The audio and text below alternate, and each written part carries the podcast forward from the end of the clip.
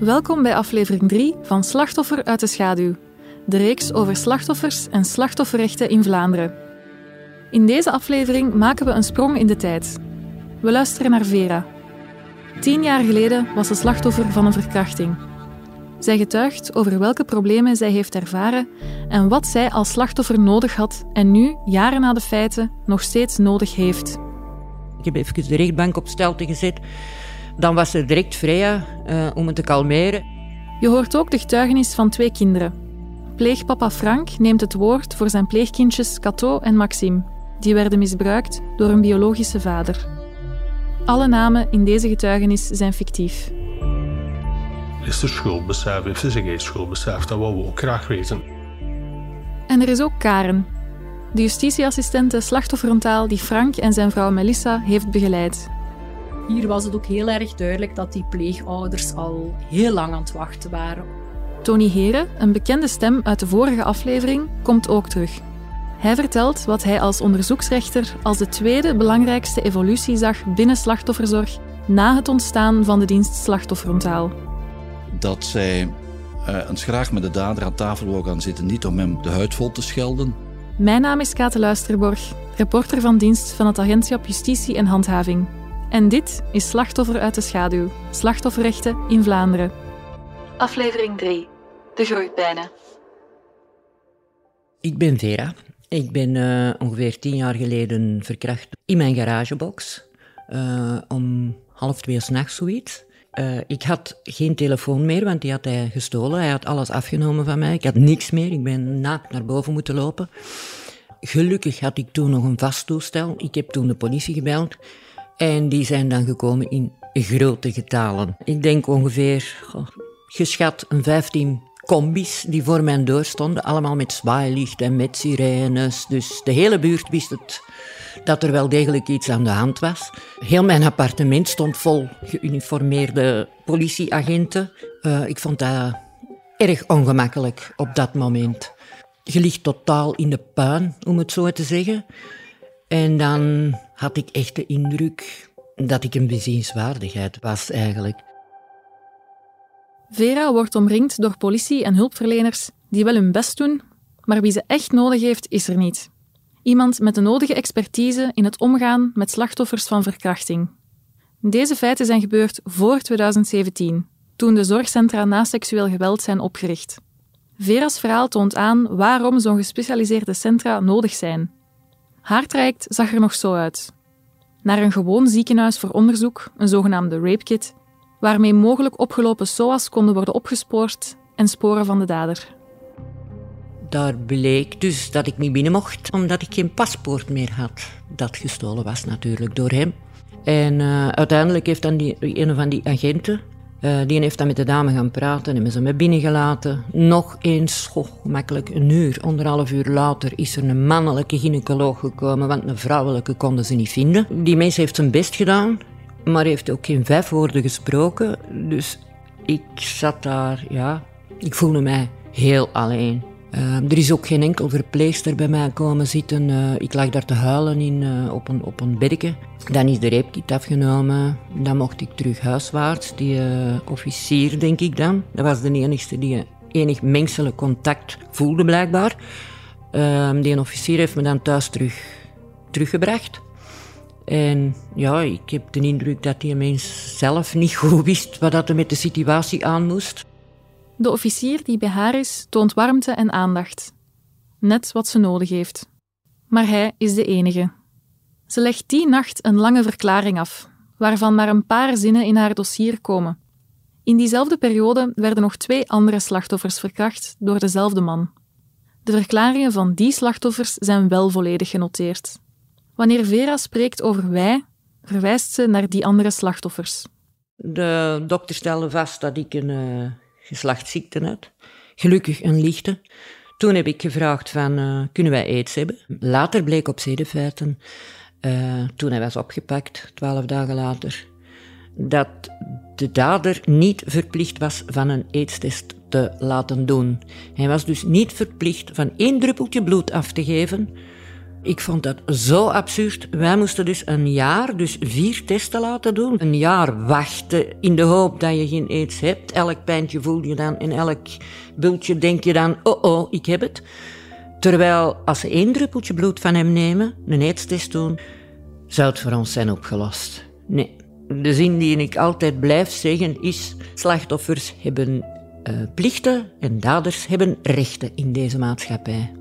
Die zin die blijf ik met me meenemen, denk voor de rest van mijn leven, want dat is wat de rode draad die door mijn verhaal loopt, denk ik. Veel frustraties dus, en te begrijpen. En veel miserie.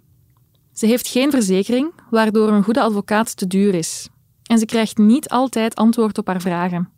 Gelukkig zijn er wel Freya en Caro, de justitieassistenten van de dienst slachtofferonthaal. Haar broodnodige steun bij elke volgende stap. Nadat hij was opgepakt, uh, na de feiten van Linkerover, waarbij hij twee kinderen ook uh, verkracht had, van 15 en 16 jaar, heeft hij een jaar in voorarrest gezeten. En na een jaar is dan de zitting. De zitting is in ieder geval drie keer uitgesteld, wat dus enorm vervelend is. En dat is dan nog zachtjes gezegd. Freya van Slachtofferonthaal en Caro die hebben mij altijd geweldig opgevangen. Ook op die momenten, want dan werden wij boos. Uh, en dan stonden zij altijd voor ons klaar. Uh, die hebben ons opgevangen ja, op alle manieren. Wij hebben op straat staan huilen, staan lachen, staan roepen. um, tijdens de zitting zelf, we zijn een paar keer uit de bocht gegaan, omdat dan de dader eventjes vertelden, uh, ja, ik heb ruzie met mijn vriendin gemaakt en daarom vond ik dat dat mocht. En ik vind, dat zei je dan naar de rechter gericht, dat ik nog uh, recht heb op uh, reizen en op een leven te hebben, want ik ben nog zo jong. Oké, toen ben ik even door het lint gegaan, ik geef dat toe, ik heb even de rechtbank op stelte gezet dan was ze direct vrij om dan bij mij te komen staan en te zeggen van kalmeer en ga nu terug binnen en zwijgt. En, en, maar in ieder geval toen de uitspraak was, heb ik liggen huilen, huilen, omdat uh, op dat moment ja, de emoties de overhand krijgen en de stress en de spanning van bijna anderhalf jaar of twee jaar proces, dat dat eruit komt. De dader krijgt 15 jaar en Vera blijft zoeken naar antwoorden. Ze is bij elke zitting van de strafuitvoeringsrechtbank aanwezig. Dat zijn de zittingen waarbij een dader kan aanvragen vervroegd vrij te komen en waarop de slachtoffers ook uitgenodigd worden om gehoord te worden. Je kan er voorwaarden vragen. Dat doet ze. Moest de dader vervroegd vrijkomen, wil ze dat hij niet in haar buurt kan komen. Hij komt effectief na tien jaar vervroegd vrij. En dat baart Vera zorgen. Zorgen die nog groter worden als ze bij het inlezen van haar eigen dossier merkt dat de dader van alles over haar zou kunnen te weten komen. Dus ik heb die dossiers gelezen. Daar staan redelijk uh, veel dingen in. Een kwestie van uh, adres, mijn middelste naam en, en nog dingen. En blijkt dat een dader die dus ook allemaal kan lezen. Ik wil vooral dat aankaarten. Dat dat stuk echt uh, privé zou moeten zijn. Om alles snel achter de rug te hebben, stond Vera niet lang genoeg stil bij de schadevergoeding. En ze vroeg te weinig. Daar heeft ze nu spijt van. Bij mij is er in de loop der jaren dus een eh, posttraumatisch stresssyndroom uh, vastgesteld. Waarbij ik uh, enorm veel last heb om te leven eigenlijk. Ik kan niet naar markten, ik kan niet naar uh, braderijen, concerten. Er staat volk rond mij en achter mij. Uh, ja, dan word ik eigenlijk crazy. Uh, nachtelijke dromen. In het begin heb ik die verschrikkelijk gehad. Die stond naast mijn bed in mijn slaapkamer. Ik werd wakker. Ik wist dat ik wakker was, maar die bleef daar gewoon staan in mijn mind. Uh, met het besef van een half stuk hersenen, denk ik dan. Van dat is niet echt, die staat er niet, maar daar toch niet uit geraken. In mijn ogen mag onze dader de rest van zijn leven, mag die geen leven niet meer hebben. Moet die voor ons betalen. Moet die blijvend aan, ons herinnerd worden.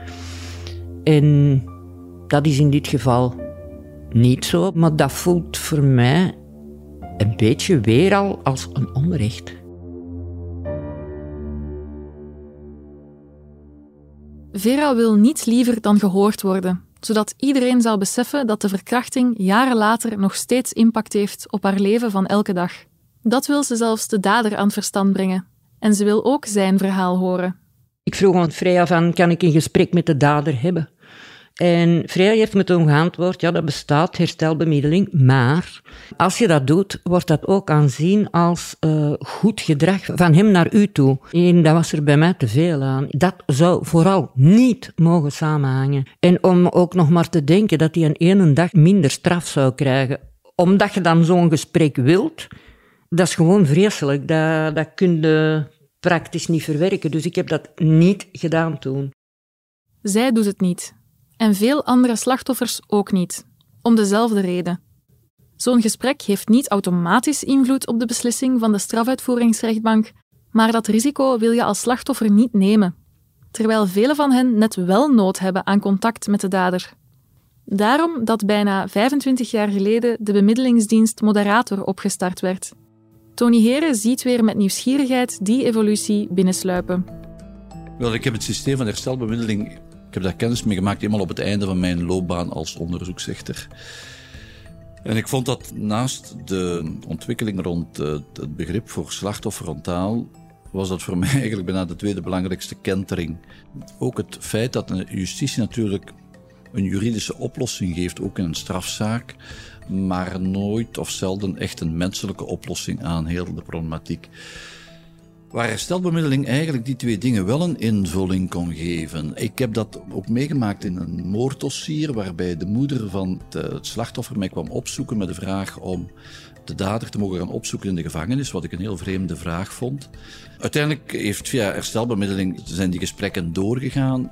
In die mate ook dat nadien de moeder zich geen burgerlijke partij gesteld heeft voor het Hof van Assise. Ik heb die moeder nadien nog gesproken, omdat mij dat toch wel danig interesseerde. En ja, zij heeft mij toch wel bevestigd hoe belangrijk dat het eigenlijk is om als dader en slachtoffer met elkaar aan tafel te durven gaan zitten. Moderator VZW zorgt ervoor dat gesprekken tussen daders en slachtoffers kunnen plaatsvinden. De justitieassistenten brengen de slachtoffers met deze dienst in contact als ze voelen dat het slachtoffer dat wil of als het slachtoffer er zelf naar vraagt. Vera had dit zelf gevraagd, maar door haar angst voor een betere uitkomst voor de dader ging ze er verder niet op in. Twee pleegouders die we gesproken hebben, Frank en Melissa, hadden ook nood om te spreken met de dader van de misdrijven tegen hun pleegkinderen. Toen ze heel klein waren, werden ze door hun biologische vader zwaar misbruikt. Daarna werden ze bij een pleeggezin geplaatst. Pleegpapa Frank vertelt het verhaal van zijn gezin. Dus ja, wij zijn biedende pleegouders. Pleegouders die zorgen dus voor kinderen die lange tijd uit huis geplaatst zijn. En waar de ouders dus niet meer voor kunnen zorgen. Op zesjarige leeftijd is ons eerste kindje thuisgekomen. En op driejarige leeftijd is het tweede kindje thuisgekomen. En dat zijn biologische broer en zus eigenlijk. En toen na een tijdje dat eerste pleegkindje thuis was, heeft hij een schrijnend verhaal gedaan eigenlijk. Wat nu? Mijn echtgenoot is toen samen met pleegzorg naar de politie gegaan voor de aangifte te doen. De kinderen moeten ook door de politie verhoord worden, op heel jonge leeftijd. Ze zijn dan drie en zes jaar. Dat vraagt uiteraard om een aangepaste aanpak, zeker omdat de kinderen in de buurt van mannen heel angstig zijn. Daar hadden ze ons beloftes gemaakt eigenlijk. Dat, dat ging aangepaste zaal zijn, dat ging op kinderniveau zijn. Dat was geen aangepaste zaal, dat was niet voorbereid. Verhoor werd ook door mannen gedaan. Dus en eigenlijk, dat was helemaal niet oké. Dat is volledig misgelopen. Frank en Melissa zijn blijven vechten voor de rechten van hun pleegkinderen. Vanaf het tweede verhoor, waarin alles wel correct is voorbereid en er een aangepaste ruimte is, en waar vrouwen het verhoor doen, is vanaf dan hun contact met de politie meer dan positief. Het onderzoek start en sleept jaren aan. Geseponeerd, dan weer geopend, omdat er helaas nieuwe slachtoffers bijkomen. De pleegouders krijgen geen updates over de status van het onderzoek, omdat het parket die opdracht nog niet aan de dienst slachtofferontaal had gegeven. Dat werd helaas wel vaker vergeten. Nu is het gelukkig zo dat de dienst slachtofferonthaal automatisch betrokken wordt bij een nieuw dossier. De justitieassistente Karen krijgt uiteindelijk het dossier van Cato en Maxime op haar bureau en stuurt een uitnodigingsbrief naar de pleegouders.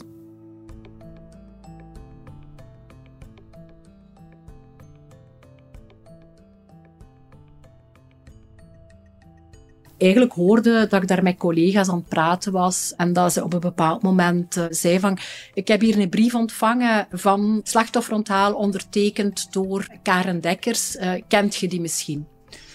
En dat ik eigenlijk op dat moment wel zo was schrok van, uh, ja, dat ben ik. En waarbij dat we dan ook wel afgesproken hebben van, kijk, als ik zelfs terug ben op mijn bureau en mijn agenda voor ogen heb, dan bel ik u en dan plannen we onmiddellijk een gesprek in. Ze hebben elkaar snel ontmoet en vanaf dat moment bellen Karen en Melissa elkaar elke maand. Ook als er niet per se iets belangrijks te melden valt over het dossier. Toch vindt Melissa het belangrijk om Karen te horen en eventuele frustraties te uiten. En Karen staat altijd klaar voor een gesprek. Dit contact houdt jaren aan.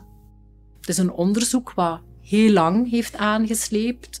En uh, ja, het heeft dan toch wel een, een, een kleine zes jaar geduurd voordat uh, de internering uitgesproken geweest is voor de raadkamer. Dan wordt eigenlijk ook er een eerste zitting georganiseerd um, door de Kamerbescherming Maatschappij, dus de afdeling van de strafuitvoeringsrechtbank uh, die zich bezighoudt met de geïnterneerden. Die zitting van de Kamerbescherming Maatschappij die ging dan door in de gevangenis van Antwerpen. Wat dan voor de ja, pleegouders ja, ook weer een hele uh, aparte ervaring, speciale ervaring is van, ja goed, uh, je wil wel naar die eerste zitting gaan. We hebben de slachtofferfiche ingevuld, waarin dat we samen zo goed mogelijk en zo specifiek mogelijk hebben opgelijst van uh, graag een contactverbod, uh, graag een regioverbod of uh, in dit geval een verbod om op bepaalde plaatsen te mogen komen. En we proberen dat zo concreet mogelijk op papier te zetten, maar zeker voor een eerste zitting uh, vinden de meeste slachtoffers het belangrijk om zelf ook aanwezig te zijn en daar ook persoonlijk wat toelichting bij te geven. Aangezien het hier om kinderen gaat als slachtoffer, kunnen de pleegouders in hun plaats het woord nemen op de zitting en dat doen ze. Ook voor hen was het belangrijk om gehoord te worden. Ze hebben geprobeerd om op een bepaald moment met moderator tot een gesprek te kunnen komen, maar omwille van ja, de psychische toestand en toch ook wel de zwakkere begaafdheid van uh, de dader is jammer genoeg dat gesprek er niet gekomen. Dan hadden ze eigenlijk ook allen hun moed bijeengeraapt om op de raadkamer zelf, op het moment dat de internering werd uitgesproken, om eventueel hun zegje te kunnen doen of een brief die ze voorbereid hadden, om die te kunnen voorlezen. Jammer genoeg uh, was uh, de, de, de dader op dat moment niet aanwezig op de zitting van de raadkamer. Zijn advocaat vond het op dat moment beter dat hij vertegenwoordigd werd door hem. Dus ook daar hebben ze hun brief niet kunnen voorlezen. Dus ze hadden nu al een hoop gezet op die zitting van de Kamerbescherming Maatschappij. Maar dat betekende dus naar de gevangenis, door uh, de metaaldetector, uh, ja, daar inderdaad wachten. Uh, nu de gevangenis van Antwerpen, daar was eigenlijk geen wachtzaal voorzien. We hebben daar dus in een inkomhalleke moeten wachten. En dan zijn we binnen mogen gaan. De advocaat van de dader heeft nog geprobeerd om uh, ja, dat niet te laten voorlezen, want hij zei, we hebben kennis genomen van, van uw brief. We weten uh, welke boodschap je wilt overbrengen. Het is oké zo. Maar de voorzitter heeft dan gelukkig gezegd van... Uh, u heeft dat voorbereid. U heeft het recht om vandaag hier ook uw zegje te doen. En dan heeft de pleegmama de brief ook kunnen voorlezen. Wij wouden ons gevoelens toch eigenlijk een beetje uiten naar hem toe ook eigenlijk ook kijk, heb je wel besef ervan wat je aangericht hebt en naar de kinderen toe, naar ons toe, naar eigenlijk naar veel mensen toe. Naar ons ganse gezin eigenlijk uit huis. Het is niet alleen de kinderen, wij, iedereen is ermee bezig. En dat was eigenlijk de bedoeling daarvan. En ook voor een stukje verwerking ook. Dat we gehoord werden, werd naar ons geluisterd. Wij hebben ons op een beleefde manier kunnen zeggen hoe ons gevoel erbij was. En dat was het eigenlijk. En daar hebben we het hoofdstuk eigenlijk kunnen afsluiten. Conclusie: slachtoffers willen gehoord worden. En de dienst slachtofferentaal helpt hen daarbij. Voor de zitting om hun boodschap voor te bereiden, tijdens de zitting, die zeker als het slachtoffer het woord moet nemen, stressvol kan zijn, en na de zitting, zodat de emoties kunnen opgevangen worden en de vragen gesteld. Tony Heren heeft het verschil ook gemerkt en schetst hoe de bijstand van de dienst slachtofferontaal voor de slachtoffers er langs zijn kant van de zittingszaal uitziet. Wel, ik moet zeggen, mijn ervaring met justitieassistenten slachtofferontaal is, is bijzonder positief. Wat ik altijd bijzonder gewaardeerd heb, is precies hun professionaliteit, hun empathisch omgaan met, hun, hun uh, discretie. Ik heb dat natuurlijk van kort bij meegemaakt als onderzoeksrechter, maar ook nog recentelijk bij het meezetel in een assisezaak zag ik in de zaal opnieuw de dames van slachtofferontaal uh, de verwanten uh, van de burgerlijke partij begeleiden. De ganse dagen lang het niet overnemen, maar het echt bijstaan van. En dat is geen gemakkelijke taak. Zij, zij bewijzen eigenlijk bijzonder, bijzonder belangrijke diensten binnen heel dat strafproces. En vooral de behandeling ook nadien, ja. Wat Vera, Frank en Melissa gemeen hebben, is dat ze willen gehoord worden door de rechter en de dader. Hun vragen beantwoorden en wensen helpen verwezenlijken is een van de grootste taken van de dienst Slachtofferontaal. Deze getuigenissen van Vera en Frank leggen ook nog wat pijnpunten bloot en geven aan waar we nog stappen moeten zetten. Tijdens de volgende en laatste aflevering van deze reeks gaan we het hebben over die stappen die nog moeten ondernomen worden. Wat hebben slachtoffers nodig en hoe kan de maatschappij daaraan tegemoetkomen? We luisteren naar de getuigenis van Fatima en Sarah, een mama en haar dochter die 25 jaar lang thuis geterroriseerd worden door de vader van het gezin. Een slachtoffer betekent niet dat je zo'n kleine grijze muis moet zijn die constant bang is, die constant schrik moet hebben. Nee, jij hebt echt effectief mogelijkheden die ervoor zorgen dat jij je als slachtoffer ook gewoon kunt uitspreken en kunt laten zien van wat jij hebt gedaan is niet oké, maar nu ga ik opstaan voor mijn eigen rechten. En we gaan ook het Charter voor Slachtofferrechten voorstellen, ontwikkeld door de dienst Slachtofferonthaal. Het zijn tien geboden voor de wetgever om de werkelijke noden van slachtoffers om te zetten in tastbare wetten. Die tien geboden brengen ons van het verleden naar de toekomst. Om af te sluiten nog even dit. Frank sprak over een brief die Melissa heeft voorgelezen om hun gevoelens te kunnen uiten en hun kinderen via hen een stem te geven. We eindigen deze aflevering met deze brief, voorgelezen door hun justitieassistente Karen. Deze brief gaat over de gevolgen van de feiten op de kinderen, de zware impact ervan. Als je dit liever niet hoort, kan je de aflevering hier stoppen. In juni 2017 stond de wereld heel even stil. Cato vertelde die ochtend namelijk haar groot geheim. Wat nu gedaan? Welke stappen moeten we ondernemen? Blijkbaar was dit niet zo duidelijk. Na een tijdje van links naar rechts gestuurd te worden, ben ik samen met pleegzorg klacht gaan neerleggen bij de politie. Oef, dachten wij, maar alles was minder waar. Grensoverschrijdend gedrag ten aanzien van Cato en Maxime heeft een zeer grote impact op hun leven. Niet enkel vroeger en nu, maar met grote waarschijnlijkheid de rest van hun leven. Op zeer jonge leeftijd hadden ze een groot mensengeheim door jou opgelegd. Welke ouder verwacht dit van zijn kinderen? We hebben steeds met respect over jou gepraat als ouder, maar dit respect is soms wel zoek. Cato heeft zeer grote angsten. Waar was jij als ouder toen ze hierdoor slapeloze nachten had? Huilbuien, woedeaanvallen, slecht eten, slechte resultaten en slecht gedrag op school. Overgeven, mij niet kunnen loslaten en zoveel meer.